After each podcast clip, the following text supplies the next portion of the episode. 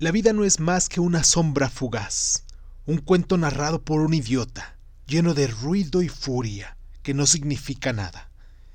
Este Parlamento de Macbeth, de Shakespeare, claro, acto 5, escena 5, es el que inspira la sección primera de la novela de Faulkner que vamos a analizar el día de hoy aquí en Crónica Lonares, el monólogo interior de Benji Compson, un retrasado mental, un hombre de 33 años con una mentalidad de un niño de 3 años.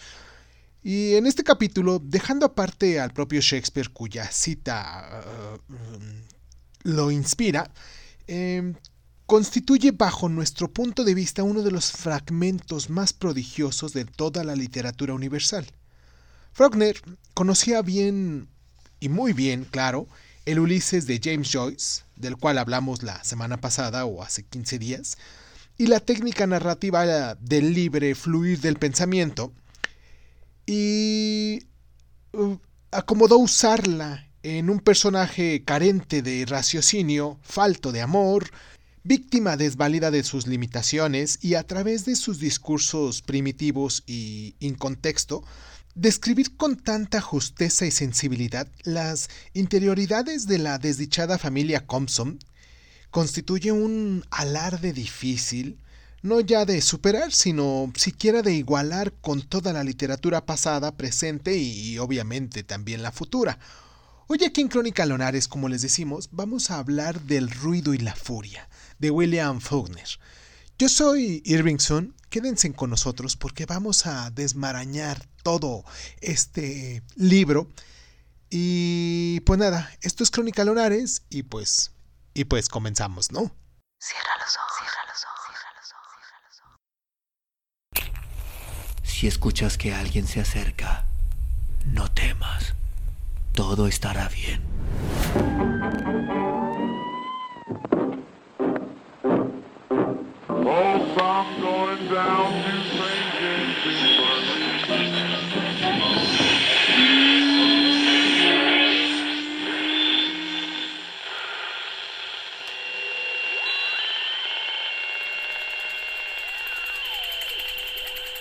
Estás escuchando, escuchando Crónica, Crónica, Crónica el lugar, el lugar donde, donde, donde entra por tus oídos.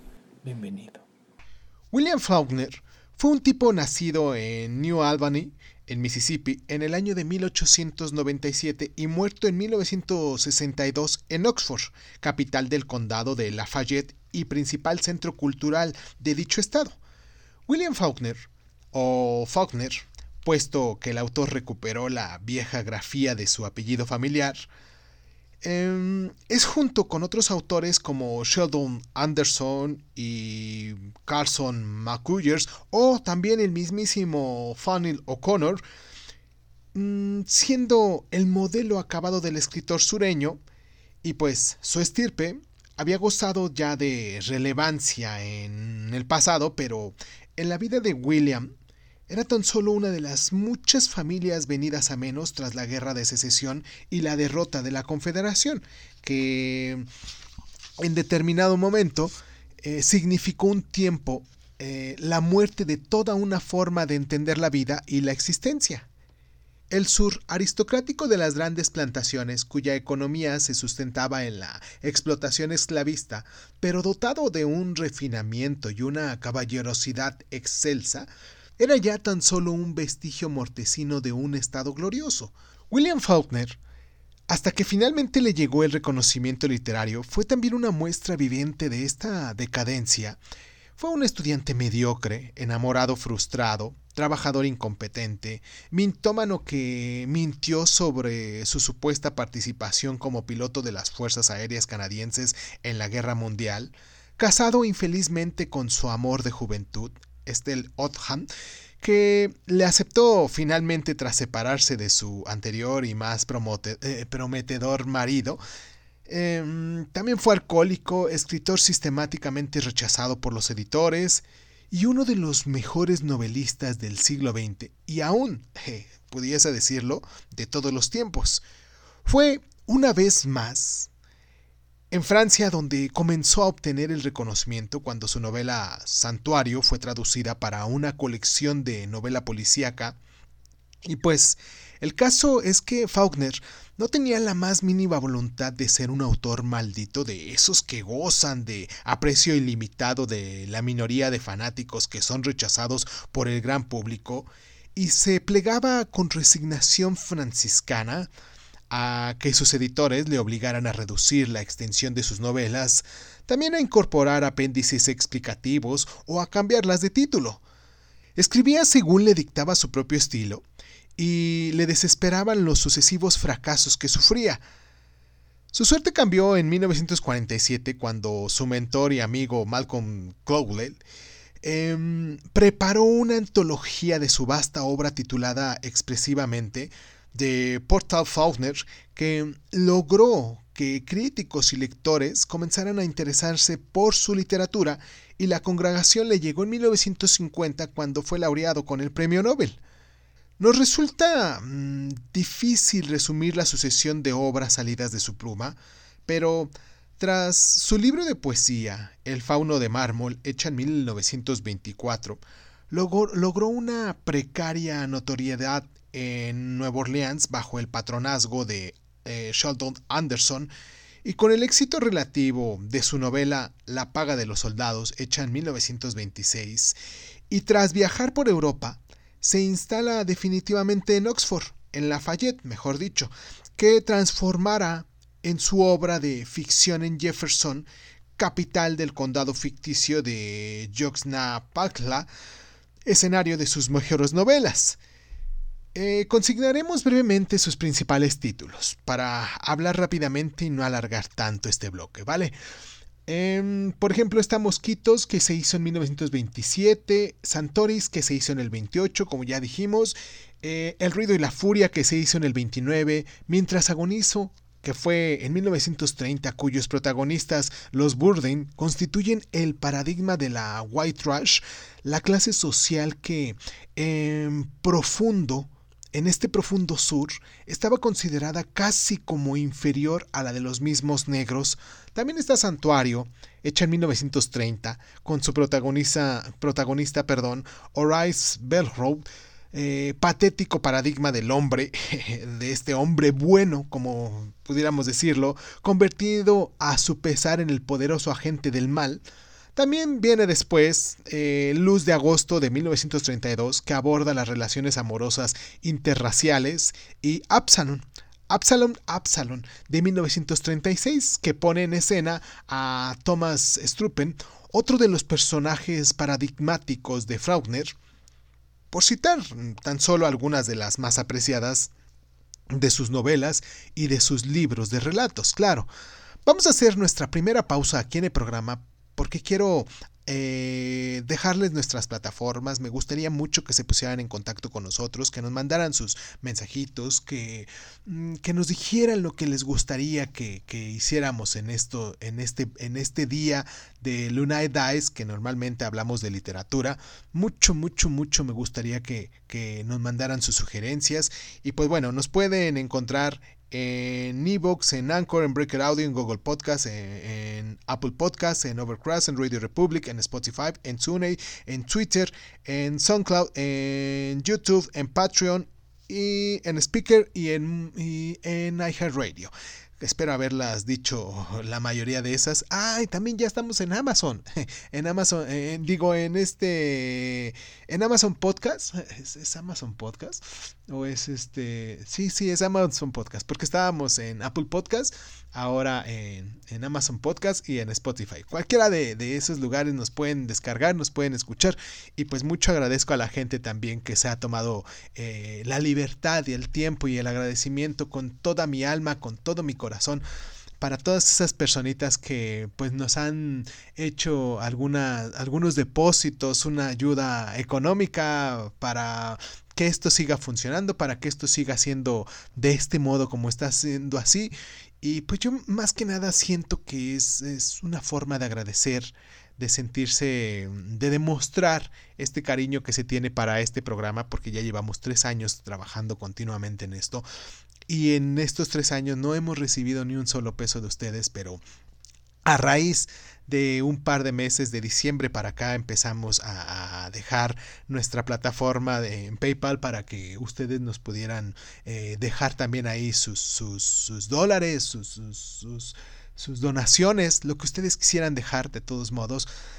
Eh, nos encuentran en PayPal, como les digo, como Irving Sun. Y pues nada, vamos a hacer nuestra pausa después de este bloque tan largo y nos metemos de lleno ya ahora sí con nuestra obra de El ruido y la furia. Vamos a la pausa y regresamos con nuestro argumento, con nuestros personajes y también con nuestras claves de lectura. Vamos y regresamos.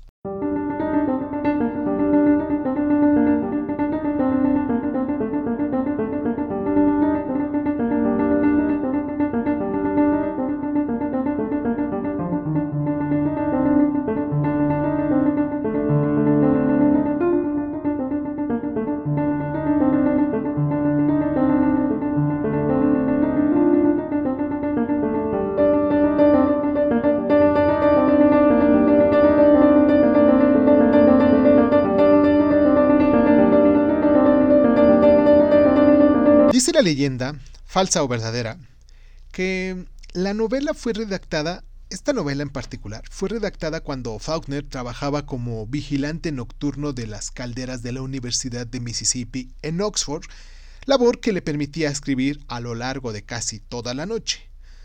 Lo cierto es que este escritor era perfectamente consciente de haber dado a luz un trabajo que colmaba todas sus aspiraciones artísticas.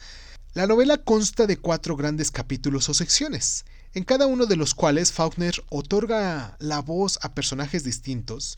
En primer lugar, a tres de los hermanos, el retrasado mental llamado Benji, el idealista y culto Quentin, el inescrupuloso y egoísta Jason, y por último, aunque de forma indirecta, a Dilsey, la criada negra que es testigo privilegiado de toda esta historia. Conscientemente, Faulkner no otorga la palabra en ningún capítulo al cuarto hermano Compson. Katie, la verdadera protagonista de la historia, cuya belleza moral se nos representa siempre a través de la percepción que suscita en los personajes restantes. La historia nos relata la decadencia de la otora orgullosa familia de los Compson, un deterioro de sus valores, el patetismo de sus ínfulas aristocráticas y racistas, su ambición y la ruptura de sus relaciones afectivas entre padres e hijos y entre los propios hermanos. Caroline Thompson, la madre, abrumada por el alcoholismo de su marido tras dar a luz a, un hijo retrasado llamado Benji, abdica de sus funciones familiares y se refugia en una hipocondría malsana. La piedra angular de esta familia será desde entonces la animosa Cady, con la única ayuda de Dilsey, pero cuando su matrimonio pactado con un pretendiente rico que va a venir a solucionar las penurias de la casa se frustra al quedar embarazada de un desconocido, es repudiada por la mezquindad sociedad que la rodea. Quentin, el brillante estudiante universitario, se suicida por un malentendido sentido del orgullo familiar al no haber podido proteger a su hermana de esta desgracia y también abrumado por sus sentimientos incestuosos ante pues hacia ella, ¿no? Pero bueno, al frente de la casa queda Jason, el más joven y el más despreciable, que no duda en expoliar el ya escaso patrimonio familiar y en hacer castrar a Benji, que tras un malentendido es acusado de pedófilo por malévolos vecinos y en encerrarle en un manicomio. Finalmente, mm, la hija de Cady, llamada Quentin, en honor al hermano muerto, cerrará ese círculo escapando de la casa siguiendo el ejemplo de su madre tras haber robado los ahorros secretos de su tío Jason. Y pues, en la edición preparada por Malcolm Crockwell, en 1945, Faulkner incorporó un apéndice encaminando a hacer más fácil la lectura de esta novela, que es una especie de genealogía de la familia Thompson desde sus orígenes. El ruido y la furia no es una novela fácil de lectura. Y sinceramente, lo aconsejable sería que nosotros, los lectores, que aún no hayamos accedido a Faulkner, nos iniciemos con Santuario, que es un poquito más asequible.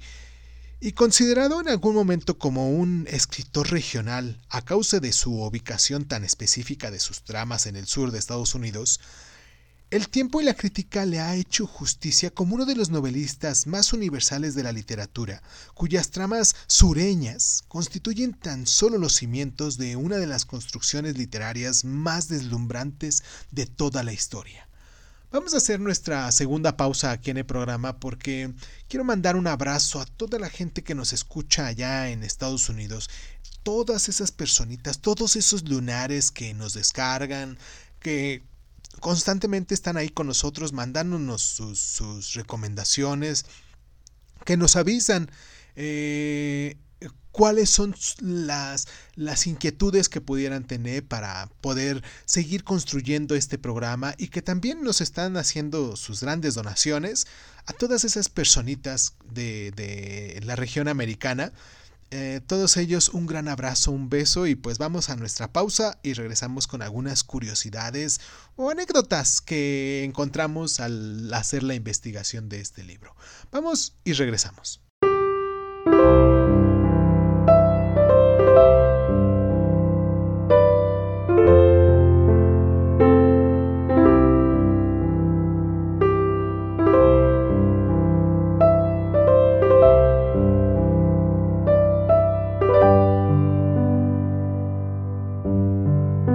Habremos de ser sinceros. Mm, Faulkner, William Faulkner, mm, no es un autor precisamente ameno. Con la excepción quizás de Santuario, leer sus novelas, que son sin duda extraordinarias, requiere un cierto adiestramiento, por decirlo de algún modo, y sin embargo sus incondicionales son absolutamente entusiastas de su obra.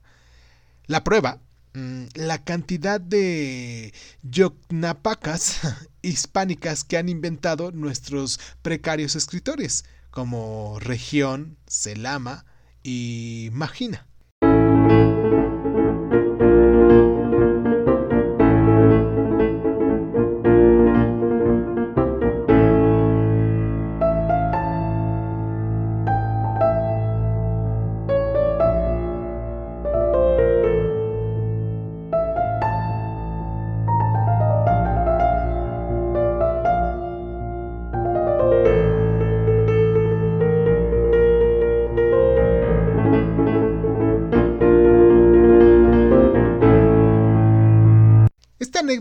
La ha narrado Javier Marías, otro célebre fraugneriano, y si no es cierta, desde luego merecería serlo, claro, por simplemente ser ingeniosa y divertida.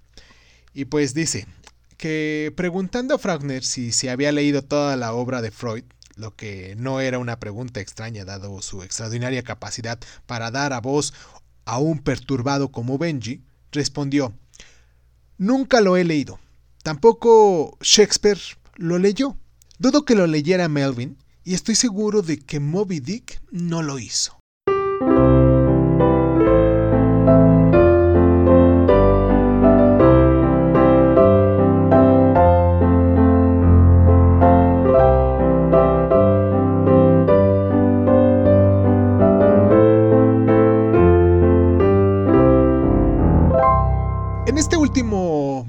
Bloque, en este último espacio, vamos a referirnos aquí eh, al más fraugneriano de los escritores españoles, llamado Juan Bennett. Este hombre nacido en Madrid de 1900, eh, en 1928, perdón, fue un ingeniero de caminos, mm, profesión que ejerció toda su vida, lo que le proporcionó una independencia económica que le permitió escribir con entera libertad y sin someterse a los gustos dominantes del público ni a la presión de los editores. Y al igual que Faulkner, con su Yognapakha, Bennett sitúa la mayor parte de sus novelas en la mítica región, una deprimida comarca supuestamente situada en las proximidades del Bierzo, que describe minuciosamente en su primera novela Volverás a la región, de la cual se levantó todo un mapa topográfico en herrumbosas lanzas y pues bueno, su obra gira en torno a la Guerra Civil Española y sus secuelas, pero deliberadamente huye del tono del realismo social común en sus compañeros de generación. Y su obra ha sido también calificada de difícil y desde luego no es complaciente con nosotros los lectores, con una prosa muy muy elaborada en la que abundan las largas frases y la sucesión de subordinados, eh, los saltos en el tiempo y las elipsis. Y pues el argumento y la trama son casi siempre secundarios a la narración y se pone al servicio del pensamiento, de las sensaciones, creando así una atmósfera llena de fantasmas sobre la que planea el desencanto y una cierta sensación opresiva.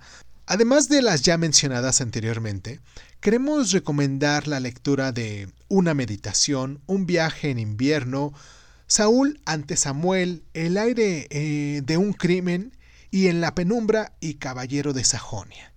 Espero que se den la oportunidad de buscar algunas de estas obras de este, este también este gran fan de William Faulkner, llamado Juan Bennett.